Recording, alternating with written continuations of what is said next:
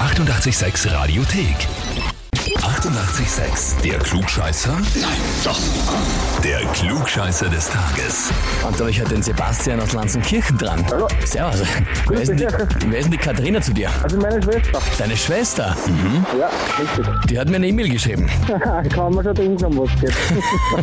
Ist lustig, gestern glaube ich war auch ein Geschwisterpaar dran. Na, sehr gut. Sie hat mir geschrieben, du weißt eh schon, worum es geht, Klugscheißer des Tages. Und Ja. zwar, sie würde sich wünschen, dass er das Heferl gewinnt, dass er jeden Tag in der Früh die Bestätigung hat, dass er ein Klugscheißer ist. Sehr gut, dass wir in der gleichen Firma arbeiten, weil stört da etwas für ihre Nase hin. Das ist sehr, sehr Wann fein. ist Queen? Wann ist Queen? Schauen wir mal. Wenn du es gewinnst. Aber du gibst dir schon recht, also es kommt nicht von ungefähr, dass sie dich Nein, anmeldet. Ah, da, da hat sie recht von einer Hinsicht. Das ist toll, ja.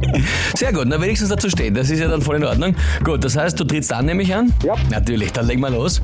Und zwar, heute ist der 123. Geburtstag von William Faulkner, dem amerikanischen Schriftsteller, ist auch Literaturnobelpreisträger gewesen und äh, gilt als einer der bedeutendsten US-Schriftsteller des 20. Jahrhunderts. Kennst du den generell? Ja. Okay, na gut, ich hätte ihn auch so vom Hören gekannt. Vom, vom Hören, ja, so. Genau, soweit war ja. Und man kennt dann eben oft auch gar nicht die Werke, obwohl man den Namen kennt, aber man hat keine Ahnung, was die geschrieben haben. Deshalb jetzt die Frage. Welches der folgenden Werke, das 2013 übrigens auch von James Franco verfilmt worden ist, ist von William Faulkner? Antwort A. Das verräterische Herz. Antwort B. Als ich im Sterben lag. Oder Antwort C. Montag oder Dienstag. Puh, puh, puh, puh, puh. Sagt mir alles einmal gar nichts. Okay?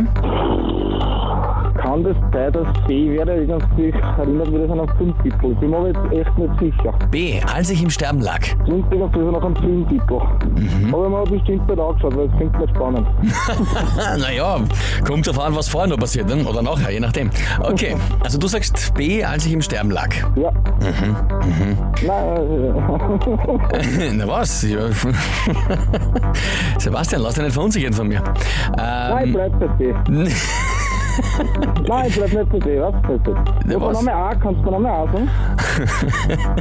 A ist das verräterische Herz und C ist Montag oder Dienstag.